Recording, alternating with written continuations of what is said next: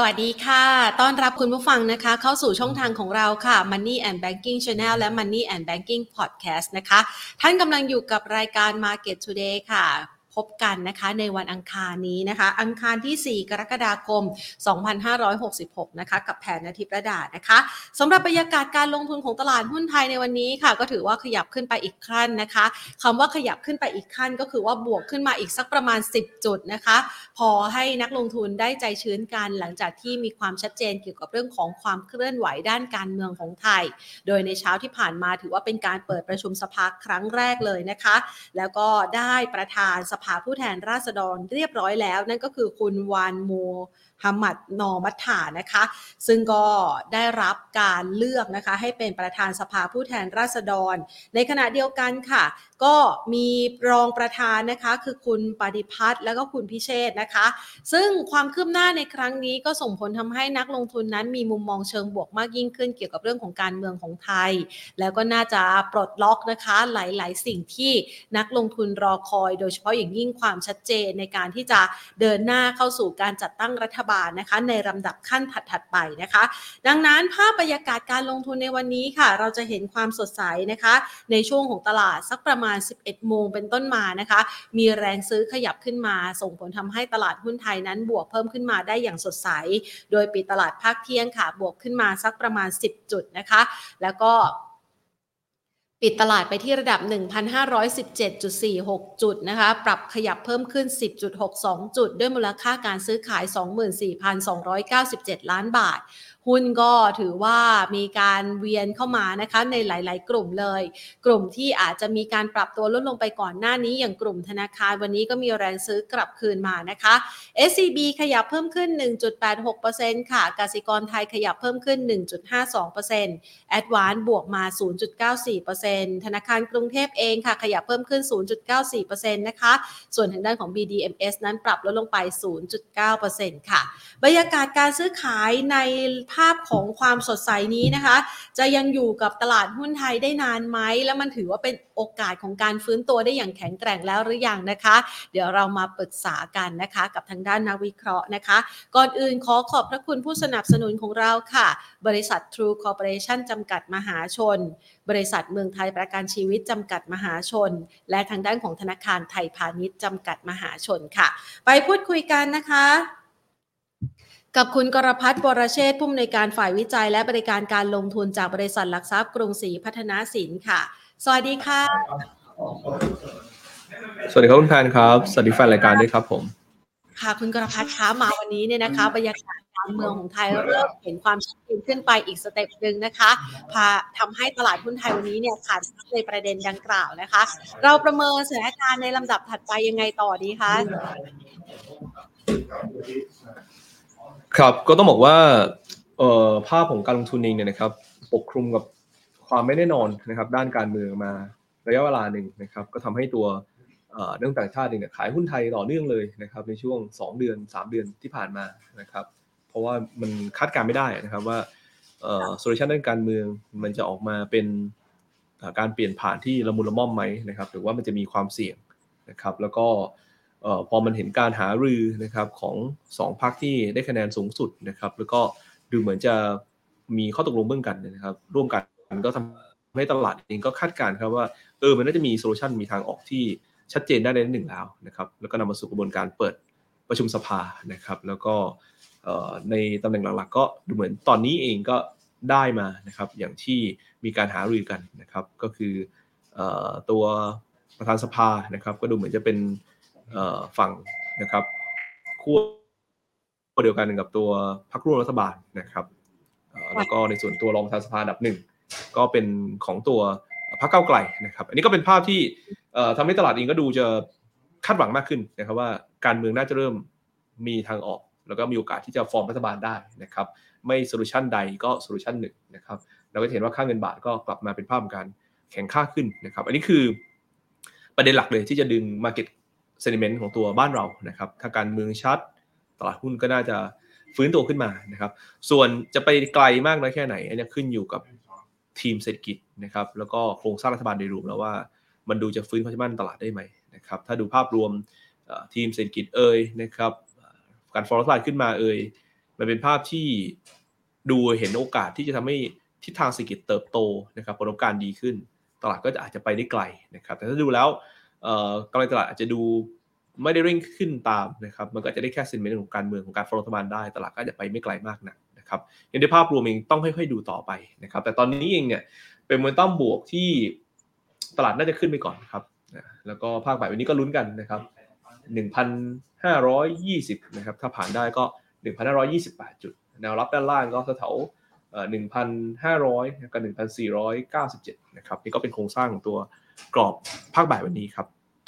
ค่ะถ้ามองจากวันนี้เนี่ยนะคะสัญญาณของการเมืองก็จะเห็นความชัดเจนในระดับสเต็ปหนึ่งนะคะ แต่ทีนี้เนี่ยในลำดับถัดไปก็จะเป็นเรื่องของตัวนายกรัฐมนตรีแล้วนะคะ ดังนั้นเนี่ยตรงตรงนี้เองเนี่ยตลาดมีการไปแอสไหมคะว่าจะต้องเป็น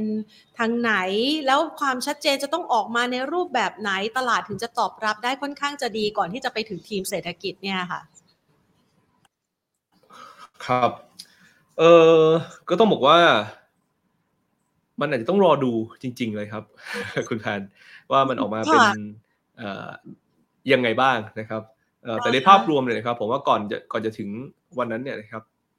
หุ้น Big Cap โดยส่วนใหญ่ก็น่าจะฟื้นตัวขึ้นมาก่อนนะครับไม่ว่าจะเป็นหุ้นที่อาจจะได้รับผลกระทบในด้านนโยบายนะครับ ที่ไม่ชัดเจนนะครับของว่าที่แกนนารัฐบาลปัจจุบันนะครับ หรือหุ้น Big Cap อื่นๆ ที่อาจจะไม่ข้องเกี่ยวแต่ว่ามันก็ปรับลงมานะครับเพราะว่ากังวลเรื่องนโยบายที่อาจจะไม่โปรตลาดทุนอะไรเงี้ยนะครับก็อาจจะเป็นอะไรที่ทำให้หุ้นเนี่ยนะครับมันมีรอบของการฟื้นตัวมาก่อนนะครับแต่ท้ายสุดเองเนี่ยนะครับหลังจากฟอร์รัฐบาลได้ตลาดจะดูครับว่าทีมเศรษฐกิจเป็นใครยังไงบ้างนะครับ แล้วก็นโยบายที่เคยพูดคุยกันไว้ว่าเอ๊ะมันอาจจะเป็นอย่างนั้นอย่างนี้เนี่ยนะครับถึงเวลาจริงมันจะขับเคลื่อนมาเร็วไหมนะครับถ้าเป็นนโยบายที่เป็น ผลกระทบเชิงลบต่อตลาดเนี่ยนะครับถ้าไม่เร็วมากหุ้นก็อาจจะพอที่จะไปได้อยู่นะครับ แต่ถ้านโยบายที่มันกระทบต่อตลาด หรือว่ากระทบด้านการทุนแล้วมันมาเร็วภาพของตัวอัพไซด์ก็อาจจะจำกัดหน่อยครับผมก็เลยต้องบอกว่าเราคงก็ต้องค่อยๆ ค่อย ๆ ดูนะครับ ว่าเออเราจะเลือกตัวไหนอะไรดี แต่อะไรก็ตามเนี่ยนะครับ สิ่งหนึ่งที่ผมมองก็คือเวลาตลาดมันโดนกดดันด้วยเซนิเมนต์นะครับ เรื่องความไม่แน่ใจหลายๆเรื่องเนี่ยนะครับ มันก็มักจะ สร้างโอกาสนะครับสร้างโอกาสด้านการลงทุนนะครับให้ให้เกิดขึ้นนะครับเพราะฉะนั้นหุ้นที่มันลงมาเยอะมาก มันก็มีโอกาสที่จะกลับตัวฟื้นตัวนะครับเมื่อความไม่เจนมันเกิดนะครับเพราะจริงๆแล้วเนี่ยตลาดเองเนี่ยก็อาจจะกังวลมาก่อน ผลทบจริงเนี่ยอาจจะไม่เยอะขนาดนั้นก็ได้นะครับ ก็เป็นที่มาว่าถ้าตามหัวที่คุณพันจั่วมาว่าเราเรากำลังจะฟอร์มรัฐบาลได้ อันนี้มันคือ key ว่าแห่งตลาดหุ้นไทยในช่วงก่อนหน้านี้เนี่ยนะครับ เราจะเลือก the winner ผู้ชนะอย่างไรดีนะครับ แล้วก็อาจจะรวมไปถึงโครงสร้างตัวการลงทุนในไตรมาสสามเนี่ยนะครับ ในฝั่งต่างประเทศเองเนี่ย ตลาดก็จะจับตาดู 2 เรื่องนโยบายการเงินนะครับ ที่เขาเชื่อว่าเป็นปลายทางเนี่ยสิ้นสุดหรือยังนะครับสก็คือ growth อัตราการโตของสิทธิประเทศพัฒนาแล้ว จะชะลอตัวลงเร็วหรือช้านะครับ ถ้าพอประคองตัวได้ไม่ลงเร็วมากนะอันนี้ก็จะเป็นยิ่งเป็นภาพบวกต่อการลงทุนเพิ่มเติมนะครับ ก็จะเป็น 3 เรื่อง นะประมาณนี้นะครับ ก็เป็นที่มาว่าถ้าเราเลือกหุ้น ใช่ไหมครับเอาเอาเลยครับพูดเลยไหมครับขอไปถามอีกเรื่องหนึ่งก่อนดีกว่า เพราะว่าไอ้การที่ตลาดหุ้นไทยก็แรงๆเนี่ยนะคะ คุณประพัฒน์เราจะเห็นได้ว่าปัจจัยแรกคือการเมืองไทยนะคะ แล้วอีกสองปัจจัยเนี่ยเป็นของไทยต่างประเทศ แน่นอนมันมีผลกับ สภาพคล่องนะคะ แล้วก็เม็ดเงินลงทุนที่จะไหลเวียนเข้ามาในตลาดหุ้นไทยด้วย ตรงนี้เนี่ยเรามองว่ามันมีโอกาสจำกัดไหมคะ หลังจากที่แนวโน้มสภาพคล่องในตลาดโลกเขาค่อนข้างจะเบาบาง หรือว่าหดหายไปนะคะ ในขณะที่ต่างชาติเองก็ยังไม่ได้ใส่เข้ามาเต็มที่ในตลาดหุ้นไทยอะค่ะครับจริงๆต้องบอกแบบนี้ครับว่า สภาพคล่องโดยรวมยังมีอยู่ พอสมควรนะครับอาจจะไม่ได้เยอะมากเหมือนรอบที่มีการอัด QE ก่อนหน้านี้นะครับแล้วก็เจอเวฟของการมีสภาพคล่องกลับจากการใช้นโยบายการเงินตึงตัวนะครับหรือว่านโยบายการเงินแข็งกร้าวเพื่อที่จะควบคุมเงินเฟ้อนะครับแต่ว่าสภาพคล่องโดยรวมเนี่ยก็ยังมีอยู่ที่ต้องบอกว่ามากพอสมควรนะครับจริง ๆ แล้วเนี่ยนะครับ equity market นะครับเวลาที่วงจรดอกเบี้ยมันพีคเนี่ยจริงๆมันไปต่อได้นะพอ peak ปุ๊บเนี่ยนั่นหมายความว่านโยบายการเงินไม่ได้ไปไกลละตลาดหลังจากนั้น 1 เดือน 2 เดือน 3 เดือน 6 เดือนถึง 1 ปีเนี่ยจริงๆ มันเป็น sideway sideway up ครับ ตั้งแต่ประมาณสัก5%จนถึง 10%ในช่วงเวลา6ถึง12 เดือนข้างหน้านะครับเอ่อเพราะภาพนี้หมายความว่าอะไรสินทรัพย์เสี่ยงยังมีโอกาสที่ดีอยู่นะครับเพียงแต่ว่าเขาจะเลือกครับว่าอัตราการเติบโตมันอยู่ในจุดไหนนะครับ และวอร์ชันโซนไหนไม่มีดิสคาวนะครับ ซึ่งจริงอะตอนนี้บ้านเราอยู่ในจุดนั้นครับ ก็คือวอร์ชันมันดูเหมือนจะมี discount นะครับจากค่าเฉลี่ยแล้วนะครับ แล้วก็ position ก็อาจจะไม่ได้เยอะมากนะครับ แล้วก็เรื่องการเติบโตก็จริงๆ ครึ่งหลังเราก็ค่อยๆฟื้นตัวขึ้นมานะครับนี่ก็คงเป็น key ที่ตลาดเองก็อาจจะจับตาแล้วก็เก็งกันอยู่ครับผมเพราะฉะนั้นด้วยภาพรวมเองเนี่ยถามว่ามีโอกาสที่กระแสเงินจะกลับเข้ามาไหมนะครับ ถ้าปัจจัยภายในดูชัดเจนขึ้นก็มีโอกาสครับเพียงแต่ว่าจะดึงได้มากน้อยเนี่ยนะครับ ตรงนี้ต้องบอกว่าอาจจะเร็วไปนิดนึงที่เราจะบอกว่าเออจะมากหรือน้อยเพราะว่าต้องรอดูในเรื่องตัวรัฐบาลจริงๆด้วยนะครับว่า ฟอร์มมาแล้วเป็นรูปแบบไหนครับครับอืมนะคะ แน่นอนว่าปัจจัยต่างๆ มันก็จะมีอิทธิพลนะคะ ต่อแนวโน้มของการเติบโตของเศรษฐกิจไทยด้วยนะคะ ดังนั้นในช่วงจังหวะนี้เนี่ยเราคือเมื่อสักครู่นี้เนี่ยคุณกรพัฒน์ให้ไว้สำหรับแนวโน้มของตลาดหุ้นไทยในช่วงภาคบ่ายแต่ถ้าหากว่าเรามองเป็นตัวเลขนะคะ ในเดือนกรกฎาคมหรือว่าไตรมาสสามโอกาสของดาวไซด์เนี่ยเราปิด โอกาสของการสร้างระดับต่ำสุดใหม่ด้วยหรือเปล่าคะ 1460 นี่คือ เราคิดว่ามันน่าจะเป็นจุดต่ำสุดของตลาดหุ้นไทยรอบนี้แล้วหรือยังคะเออก็มีโอกาสนะครับที่อาจจะเป็นเป็นบอททอมได้นะครับ ก็มีโอกาสก็อาจจะสักประมาณผมให้โอกาสสัก 65ถึง70%ว่าอาจจะเป็น bottom ไปแล้วได้เหมือนกันนะครับแต่ว่าจะ confirm ก็ต้องเห็นการทะลุแนวต้าน 1,520 ขึ้นไปนะครับหรือว่าไปผ่านสัก 1,545ถ้าสับผ่านสองแนวนี้ได้ก็บริเวณ1,460 ตรงนั้นก็น่าจะเป็น bottom รอบนี้ไปนะครับ เพราะว่าอันนี้ผมก็ weight อย่างตัวพัฒนาการของตัวตลาดด้วยนะครับ เรื่องประเด็นการเมืองเรื่องประเด็นต่างประเทศนะครับเพียงแต่ว่าในโครงสร้างของเซตตอนนี้ก็ต้องยอมรับอีกหนึ่งว่า SET rebound มาบ้างแล้ว แต่ว่ายังไม่ได้กลับมาเป็นแนวโน้มขึ้นชัดๆนะมันต้องเบรกแนวต้าน 2 แนวที่ได้ดึงไป 1520 นะครับ 1,545 2กรอบเนี่ยถ้าผ่านได้ก็น่าจะ confirm ว่าเออตลาดน่าจะไปได้แล้วแหละครับครับอ่านะก็แสดงว่าเราตอนนี้นะคะอยู่ในระดับที่มันอกมั่นใจได้ในระดับหนึ่งนะคะงั้นเรามาจัดตัวหุ้นผู้ชนะที่มีโอกาสไปต่อกันเลยดีกว่าค่ะ วันนี้เตรียมมาให้กับคุณผู้ชมในทีมไหนบ้างคะหรือว่าเราคัดเลือกไว้ยังไงบ้างคะสำหรับเกมในครั้งนี้ค่ะครับคือถ้าเกิดมองในไตรมาสสามเนี่ยนะครับ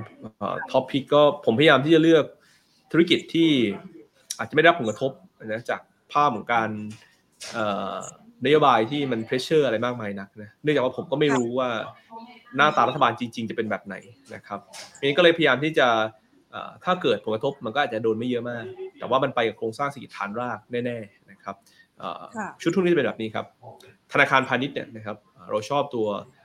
BBL นะครับกับธนาคารไทยธนาชาตินะครับ อันนี้ก็จะเป็นตัวที่ไปกับ โครงสร้างเศรษฐกิจนะครับที่ยังเติบโตได้นะครับแล้วก็แข่งขันได้ด้วยนะครับก็จะมีตัวธนาคารขนาดใหญ่ตัวหนึ่งคือ BBL นะครับธนาคารขนาดกลางใหญ่ TTB นะครับที่เริ่มเห็นตัว synergy นะครับของการ transform ธุรกิจนะครับได้ดีขึ้นเรื่อยๆ แล้วก็เทรนด์ของตัว return on equity ของตัว TTB เนี่ยก็เป็นจุดที่กำลังริ่งขึ้นนะครับส่วนมาค้าปลีกนะครับค้าปลีกเองเนี่ยผมพยายามเน้นเศรษฐกิจฐานรากเลยนะครับคนที่ไปกับตัว เศรษฐกิจฐานรากนะครับเป็นคนกระจายสินค้านะครับกำลังซื้อพึ่งพิงภาคบริการการท่องเที่ยว แล้วก็ไปกับตัว retail business โดยรวมด้วยเนี่ยผมชอบตัว CP Extra กับ Global นะครับอันนี้ก็ยังจับตาดูนะครับโครงสร้างสีโดยรวมกำลังซื้อในกลุ่มฐานรากน่าจะดีขึ้นนะครับส่วนโรยฟ้านะครับกับตัวเทเลคอมเนี่ยนะครับผมคิดว่าตัว a d v a n c e กับเกาน่าสนใจเกาน่าสนใจในแง่ที่ โอเคถ้านโยบายมาจะ pressure แหละแต่ว่าโ a ร u ชันตัวนี้มันดีฟดิสคาวมากกว่าเทียบกับการเติบโตเรียกว่าเป็นจุดที่เราสามารถลงทุนได้นะครับส่วน ICT เนี่ยผมก็คิดว่า a d v a n c e เองเออร์เน็ยังคงเติบโตได้ดีนะครับแล้วก็โอกาสในการ transform business ใหม่ๆนะครับเข้ามากระแสของ AI นะครับก็ยังเป็นอะไรที่บวกกับตัวยุคของ 5G อยู่เป็น mobile operator ยังไงก็ตามเนี่ยก็ยังคงได้ประโยชน์เชิงบวกนะครับส่วนโรงพยาบาลเนี่ยเลือกโรงพยาบาลขนาดเล็กก่อนนะครับเนื่องจากยังไม่นัดยังไม่ชัดเจนว่าเออ ภาพของตัวโครงสร้างนะครับของรัฐบาลจะเป็นไงบ้างก็เน้นพวกโรงพยาบาลที่มีสัดส่วนรายได้จากการสังคม อย่างโรงพยาบาลเกษมราชน่าสนใจนะครับ ส่วนนิคมเนี่ยนะครับเป็นธีมที่ผมคิดว่าไม่ว่าใครเข้ามาเนี่ยฐานการผลิตไทยก็จะยังคงมีโอกาสเชิงบุกนะครับแต่จะบวกมากบวกน้อยขึ้นอยู่กับการขับเคลื่อนรัฐบาลนะครับ เพราะว่าโครงสร้างพื้นฐานของไทยเนี่ยจะทยอยแล้วเสร็จในอีก 4 ปีข้างหน้านะครับถ้ารัฐบาลมีศักยภาพเขาจะเร่งโปรเจกต์ต่างให้เสร็จได้เร็ว ตามกรอบระยะเวลา แต่รัฐบาลเองบริหารงานได้ไม่ดีมากนักโปรเจกต์ต่างก็อาจจะเสร็จไม่ได้เร็วตามกำหนดนะครับอันนี้ก็เป็นที่มาว่าเราก็มองพวกอมตะ WHA นะครับค่อนข้างเด่นนะครับสุดท้ายนะครับในขาพาส่งออกเนี่ยชิ้นส่วนที่ของไทยเนี่ยครับได้จะเจอจุดที่แย่สุดผ่านพ้นไปแล้วนะครับผลประกอบการยังไม่ได้ดีมากนะจะค่อยๆฟื้นตัว Q on Q ขึ้นมา แต่ cycle เนี่ยมันจะฟื้นตัวแบบนี้ครับคุณแพน ไปอีกหนึ่งปี2ปี3ปีข้างหน้านะเป็น growth story cycle ใหม่ของการส่งออกเลย อยากให้จับตาดู HANA นะครับ แล้วก็เดี๋ยวหลังจากนั้นถ้าเรามองชัดๆ แล้วว่าเออ KCE น่าจะ bottom ด้วย เราก็จะเริ่มมีการ weight น้ำหนัก sector นี้เพิ่มขึ้นนะครับอันนี้ก็คงเป็นโครงสร้างหลักที่ที่เราอยากจะแนะนำนะเป็น top pick สำหรับลงทุนนะครับในช่วงไตรมาสสามนะครับส่วนตัว mid small cap ไปกับสี่ฐานล่ากับการ transform business เลยนะครับอันแรกเลยเนี่ยบ้านเราเองก็ตามนะครับ ไม่จะเป็นก้าวไกลเพื่อไทยเนี่ยก็คงมุ่งเน้นนะครับเศรษฐกิจดิจิตอลมุ่งเน้นเรื่องการ transform นะครับตัวหน่วยงานรัฐนะครับให้เป็นดิจิตอลมากขึ้นนะครับพยายามจะใช้ e-auction นะครับแล้วก็ cyber security เข้ามาช่วยนะครับลดการ corruption นะครับแล้วก็ทำให้การบริหารงานมีประสิทธิภาพมากขึ้นภาคเอกชนก็เช่นกันนะครับมันอยู่ในจุดที่มีการเปลี่ยนผ่าน เพราะฉะนั้นการจัดผังข้อมูล Data นะครับให้มีระบบระเบียบนะครับเพื่อนำมาใช้ นะครับในการที่จะสร้าง efficiency ภาคการผลิต แล้วก็การเพิ่มยอดขายหรือรายได้นะครับดิจิทัลทรานส์ฟอร์เมชันเนี่ยถือว่าสำคัญมาก ก็จะเป็นพวก barrier ที่น่าสนใจนะครับเช่นเดียวกับพวกหุ้นอิงสีฐานรากอย่างอิชิ global do home นะครับเช่นว่าผมเนี่ยจะมาใน business ที่อาจจะเป็นกลางๆนะครับถ้าใหญ่ก็อาจจะพอที่จะดึงโตโตได้นะครับนี่เราผมก็ไม่แน่ใจว่าหน้าตารัฐบาลจริงจะเป็นแบบไหนครับผมค่ะ นะคะหลาย ๆ คนก็จังหวะนี้เนี่ยนะคะ เราทยอยเราแนะนำนักลงทุนในการทยอยสะสมหุ้นเหล่านี้เหล่านี้ยังไงบ้างคะ ค่อยๆสะสมทีละไม้ หรือว่าเล่นเฉพาะกรอบแคบๆเราแนะนํำยังไงคะสำหรับกลยุทธ์การลงทุนนะคะ ครับก็จริง ๆ ตรงนี้ก็สามารถทยอยสะสมได้นะครับ เพราะเป็นหุ้นที่ปัจจัยพื้นฐานดูแข็งแรงนะครับ แต่ว่าถ้าเกิดการเมืองนะครับสร้างความเสี่ยงหรือว่ามันมีจุดที่ ไม่ได้เป็น transition ที่มันดูละมุนละม่อมแล้วกันนะครับมันก็จะมีโอกาสที่จะเคล็กลงมาได้อีกรอบหนึ่งนะครับเพราะฉะนั้นกรอบที่พอที่จะลงทุนได้ก็คือต่ำกว่าพันห้าร้อยนะครับแต่ถ้าเป็นกรอบหลักเลยเนี่ยก็คือกรอบที่มันเกิดขึ้นไปรอบล่าสุดนะครับซึ่งตรงนั้นเองทางทีมบริษัทเราก็ได้มีการออกวิเคราะห์ด้วยว่าเออโซนนี้น่าซื้อเพื่อลงทุนระยะระยะกลางระยะยาวนะครับก็คือกรอบสัก 1,470ถึง1,450 ตรงนั้นเนี่ยนะครับวันที่มันลงมาเนี่ยเราก็เอาค่าค่าหนึ่งมาให้นักทุนดูครับก็คือ ค่า equity risk premium นะครับซึ่งเป็นตัว imply โอกาสการลงทุนนะครับในตลาดหุ้นว่า valuation มันดู attractive นะครับดูมีเสน่ห์น่าสนใจในการลงทุนระยะกลางและยาวมากแค่ไหน เรามีการศึกษาครับว่าถ้าเซ็ตลงมา level นั้น มันคือค่า equity risk premium เนี่ยประมาณสัก 0.5 SD ครับคุณแผน 0.5 SD เนี่ยนะครับถ้าคุณซื้อทุก ๆ ครั้งที่ตลาดมันปรับลงมาแล้วค่า equity risk premium มันมาถึง 0.5 SD เนี่ยนะครับใน 16 ครั้งหลังสุด ซื้อเลเวลนี้แล้วถือไป 3 เดือน 6 เดือน 12 เดือนนะครับโอกาสที่ให้ผลตอบแทนเป็นบวกเนี่ย88%ด้วย return นะครับด้วย return เฉลี่ยประมาณสัก17-18%ครับต้องบอกว่าค่อนข้างน่าสนใจนะครับเพราะฉะนั้นก็อาจจะเป็นกรอบหลักเผื่อแล้วกันเผื่อว่าเอ๊ะมันเกิดมี risk อะไรเข้ามาที่ทำให้ตลาดนี้ลงมานะครับเพราะฉะนั้นทุก ๆ ที่ตลาดปรับฐานลงมาเยอะๆเนี่ยมันเป็นโอกาสนะจริง ๆแล้วนะครับ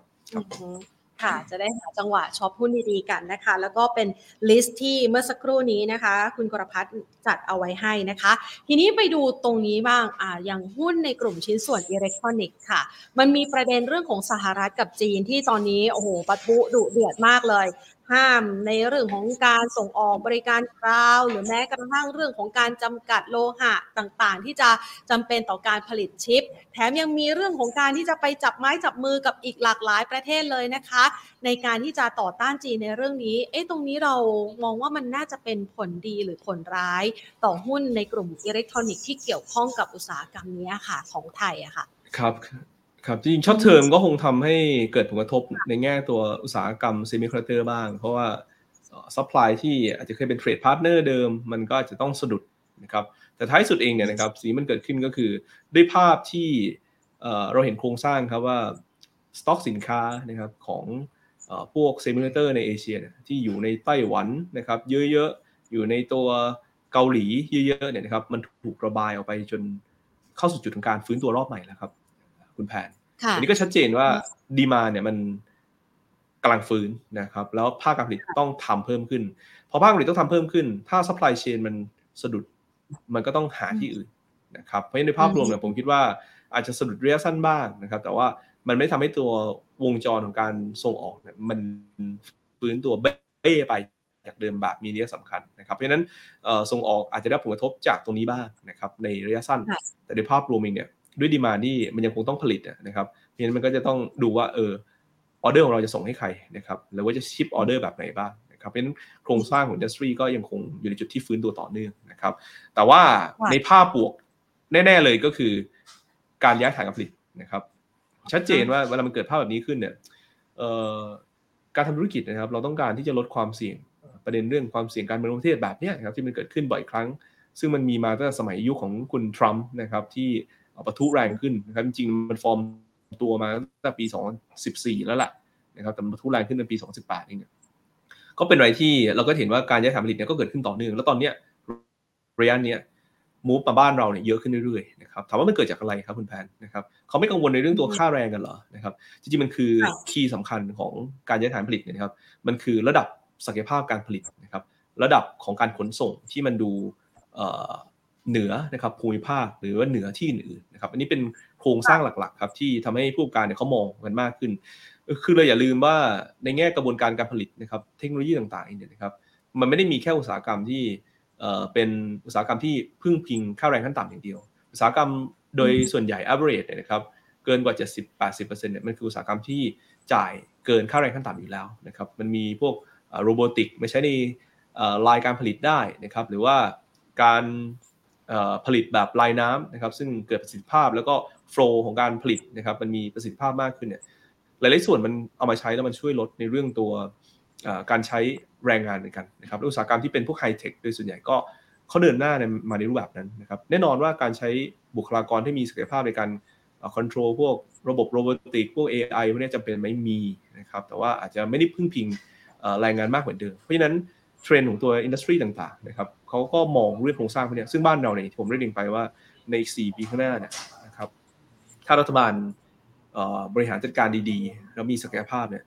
เราเห็นโครงสร้างพื้นฐานเราเนี่ยยกระดับขึ้นมานะครับ ซึ่งรัฐบาลชุดปัจจุบันนะครับเขาเป็นคนอนุมัติโปรเจกต์พวกนี้มานะครับ เยอะมากนะสองเจ็ดล้านล้านนะครับ ก็รอจัดสรรทำให้เสร็จเท่านั้นเอง นิคมอุตสาหกรรมเนี่ยก็จะเป็น big theme มาเป็นที่มาว่าทำไมกลยุทธ์ไตรมาสสามก็จะมีหุ้นนิคมนะครับเป็น top pick สองตัวหลักอยู่เหมือนเดิมนะครับ ก็เหมือนกับช่วงครึ่งแรกที่ก็แนะนำตัวอมตะ WHA มาอย่างต่อเนื่องนะครับวันนี้ก็ยังคงแนะนำต่อ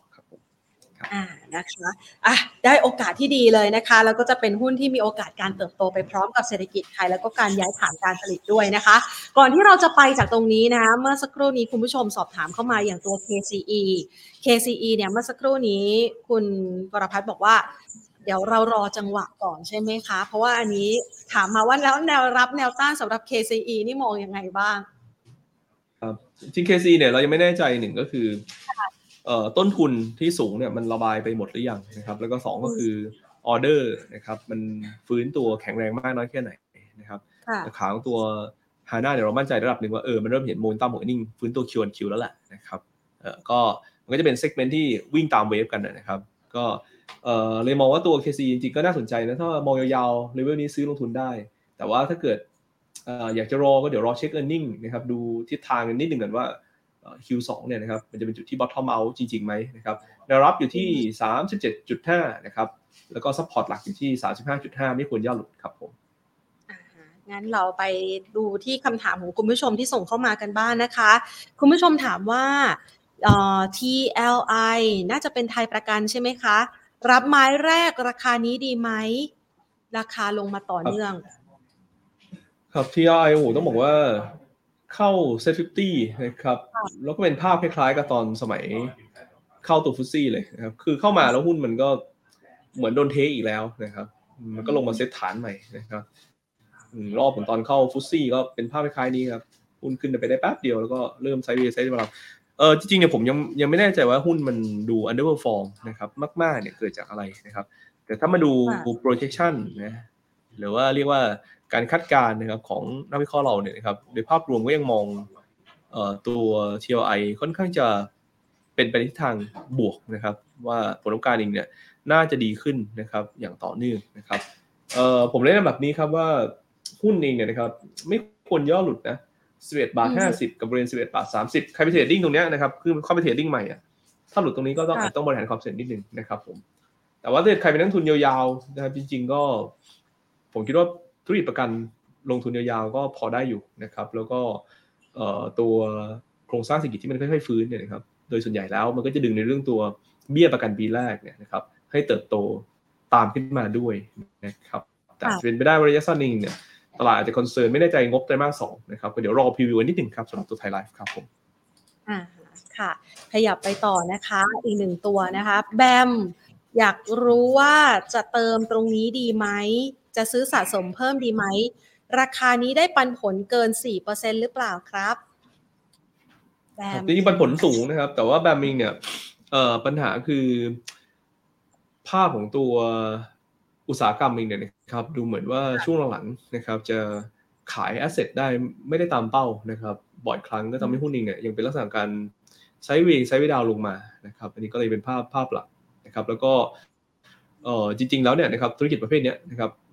ถ้าจะดีนะครับมาก ๆ ก็ต้องเป็นช่วงที่เศรษฐกิจมันดูแข็งแรงหรือเฟื่องฟูหน่อยนะครับ ซึ่งมันจะต่างกับตัวพวกหนี้ที่ไม่มีหลักประกันนะครับอย่างเช่นพวก JMT อะไรพวกนี้นะครับพวกนั้นเองจริง ๆ แล้วเนี่ยถ้าซื้อก้อนหนี้มานะครับ บริหารจัดการดีๆก็พอที่จะเก็บได้เลยนะครับตามจำนวนก้อนหนี้ที่เข้ามานะครับ แต่ว่าแบบมิงก็ต้องลุ้นในเรื่องการที่คนมีความเชื่อมั่นนะครับ ที่จะมา ประมูลซื้อพวกทรัพย์สินสินทรัพย์ที่เป็นพวก NPA นะครับมันก็เลยเป็นภาพที่หุ้นเองอาจจะค่อนข้าง underperform ลงมาในช่วงนี้นะครับแต่ก็ตามหุ้นมันก็ลงมาเยอะมากนะลงมาเยอะมาก แล้วก็ถ้าเกิดกลับไปเหนือ 12 บาทได้เนี่ยก็ต้องบอกว่าเป็นการกลับเทนระยะสั้นก็ลองตามตรงนั้นดูนะครับว่า 12 บาทกลับไปยืนได้ไหมสำหรับแบมยิวระดับประมาณ 4%นะถูกต้องครับผมครับอ่าต่อไปนะคะ TU ค่ะ มองทียูยังไงบ้างเพราะราคาไม่ไปไหนเลย เขาจะลงอยู่นะเออจริงๆใน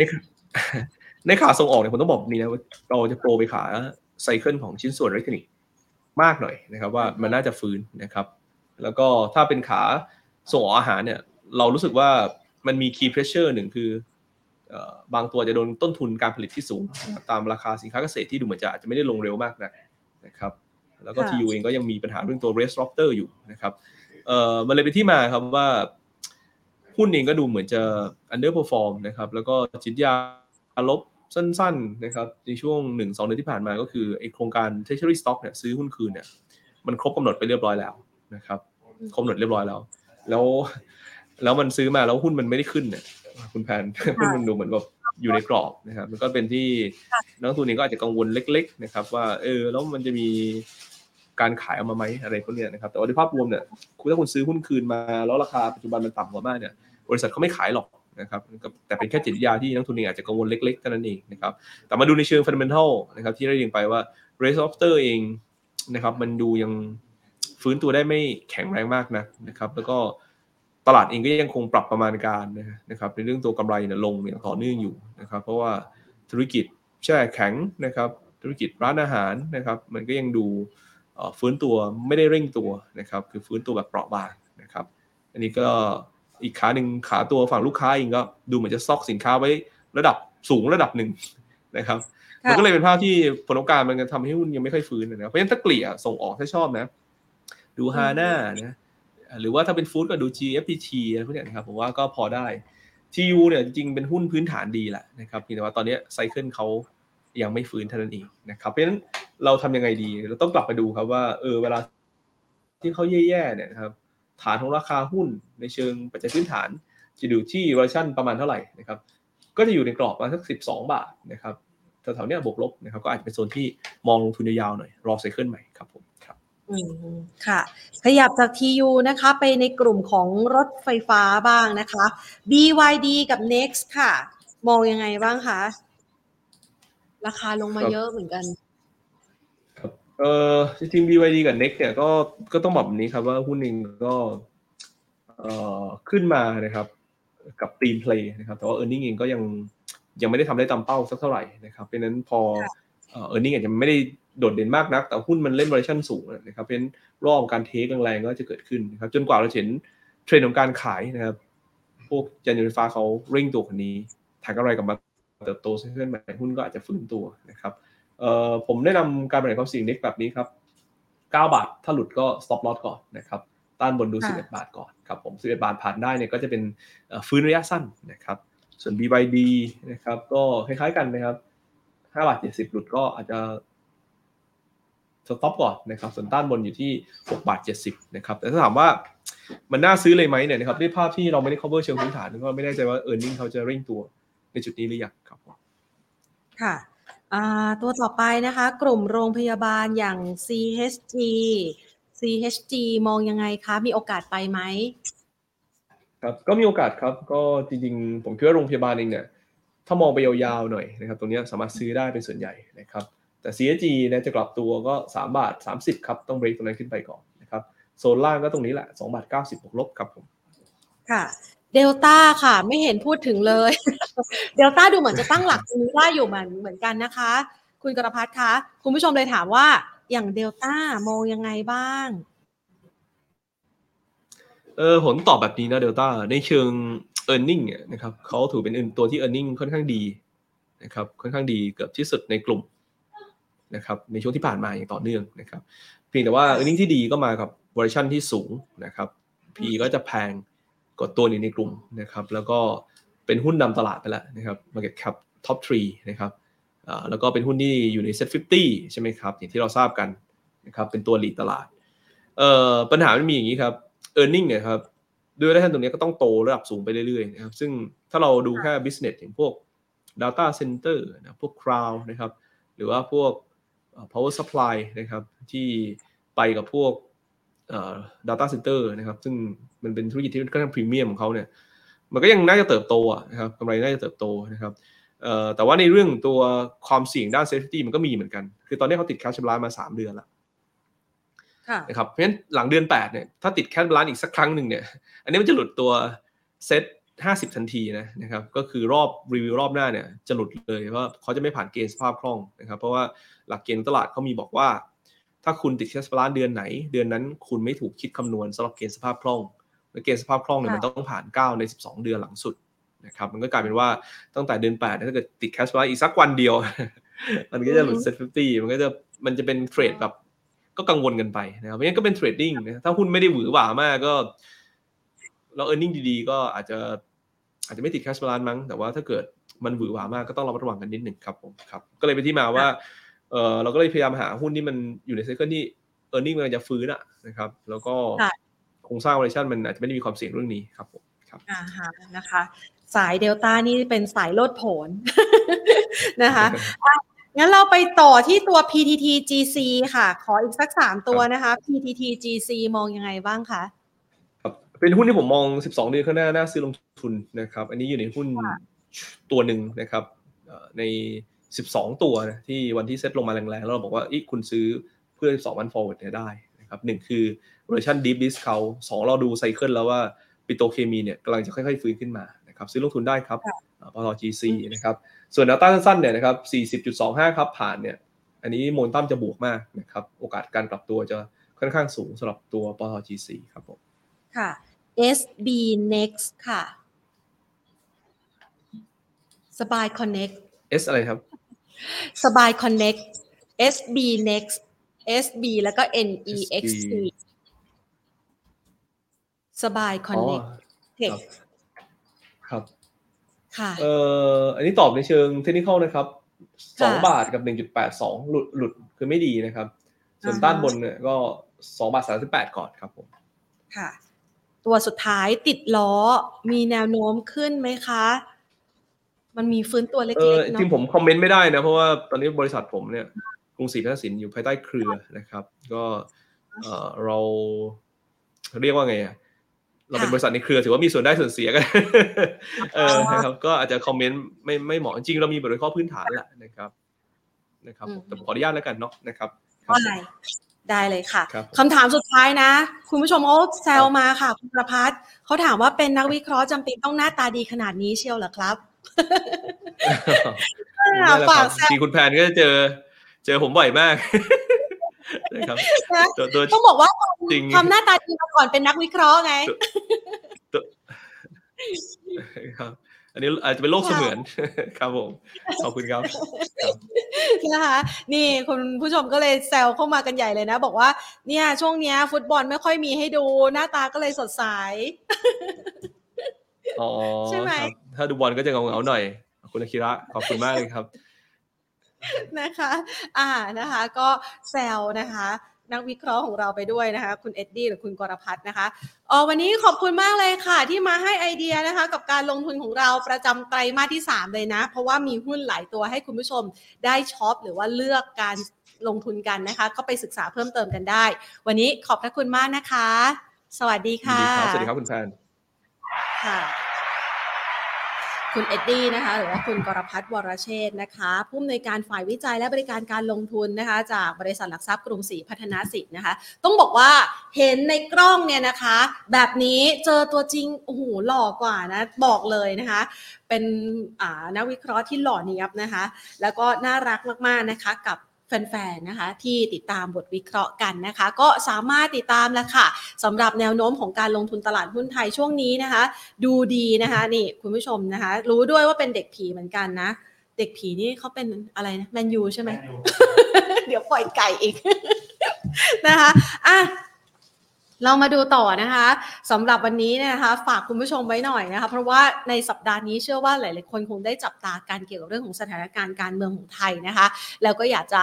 หาโอกาสการลงทุนนะคะผ่านมุมมองของหลาย ๆ ท่านนะคะ อันนี้วันนี้ก็เป็นมุมมองนะคะจากทางด้านของกรุงศรีพัฒนาสินนะคะมาฝากการจากคุณกรพัฒนะคะ ทีนี้เนี่ยเรายังมีงานสัมมนาดี ๆ แล้วก็มีเนื้อหาดี ๆ มาฝากกันด้วยนะคะเดี๋ยววันพรุ่งนี้ก็มาติดตามกันต่อนะคะ จากทางด้านของบริษัทหลักทรัพย์ดาโอนะคะส่วส่วนทางด้านของสัมมนาที่จะเกิดขึ้นในวันเสาร์อาทิตย์นี้นะคะสำหรับงานมหกรรมการเงินมันนี่เอ็กซ์โปหาดใหญ่ ฝากคุณผู้ชมนะคะ มาติดตาม ใครอยู่ในพื้นที่ทั่วประเทศ นอกเหนือจากพื้นที่ภาคใต้และหาดใหญ่ ฝากติดตามผ่านช่องทางออนไลน์ได้นะคะ ส่วนพี่น้องในพื้นที่หาดใหญ่นะคะ แวะเวียนไปเจอกันได้นะคะ ไปพบกันนะคะ ไป consult นะคะ เกี่ยวกับเรื่องของการลงทุนนะคะ ไปดูซิว่าเราจะจัดการปัญหาหนี้เรื่องของการเงินวางแผนการเงินยังไงกันบ้าง โดยวันเสาร์ที่ 8 กรกฎาคมค่ะ ตั้งแต่เวลาเที่ยงนะคะ ธนาคารแห่งประเทศไทยมีสัมมนาดีๆ ที่นำมาฝากกันหนี้ครัวเรือนไทยแก้อย่างไรให้ยั่งยืน ส่วนเวลาประมาณสักบ่ายสองนะคะ จนถึงห้าโมงบ่ายสองจนถึงสิบห้านาฬิกาก็คือ ใบสองถึงใบสามนะคะ ไปล็อกเป้าหุ้นแกร่งดักฟันโฟนะคะ รับโอกาสการเมืองไทยที่เริ่มชัดกับคุณมงคลพ่วงเพตรา ผู้ช่วยกรรมการผู้จัดการนะคะ ฝ่ายกลยุทธ์การลงทุนหลักทรัพย์จากบริษัทหลักทรัพย์ดาโอประเทศไทยนะคะ วันอาทิตย์ค่ะบ่ายสองนะคะ รู้ทันภัยการเงินในยุคดิจิทัล โดยธนาคารแห่งประเทศไทย ส่วนตั้งแต่วันศุกร์นะคุณผู้ชมสามารถไปร่วมงานมหกรรมการเงินมันนี่เอ็กซ์โปหัดใหญ่กับเราได้นะคะ ที่หาดใหญ่ฮอชั้น5ขนเอาโปรโมชั่นการเงินดีๆพียบเลย สินเชื่อบ้านนะคะ สินเชื่อส่วนบุคคล บัตรเครดิต หรือแม้กระทั่งรูปแบบของการลงทุนต่างๆนะคะ เราไปพบกันได้นะคะ เจอการแวะเวียนมาทักทายกันได้ด้วยนะคะ แล้วก็ใครที่จะไปฟังงานสัมมนาก็สามารถมาพบกันที่ลานโปรโมชั่นชั้นหนึ่งเซ็นทรัลหาดใหญ่แล้วค่ะ เอาล่ะ อ่าทุกคนบอกว่าวันนี้สดใสนะคะ สดใสทุกคนเพราะอะไรเพราะว่าหุ้นในพอร์ตเป็นสีเขียวสักที หลังจากที่ถัวกันมาต่อเนื่องนะคะ จนแอดเราบอกว่าล้างช้อนรอแล้วอะนะคะ เมื่อวันก่อนนะ ใครล้างช้อนรอแล้วรอแล้วช้อนได้บ้างนะคะ ได้กำไรก็แวะเวียนมาเล่าให้ฟังกันบ้างนนะคะ หวังว่าคลิปนี้จะเป็นประโยชน์สำหรับการลงทุนนะคะเพราะว่ามีหุ้นหลายตัวเลยนะคะ ตั้งแต่บู เขาเรียกว่า Big Cap แล้วก็ Mid and Small Cap นะคะ มาฝากกันจากทางด้านของกรุงศรีพัฒนาสินนะคะ ฝากเอาไว้สำหรับคลิปนี้ลากันไปก่อน สวัสดีค่ะ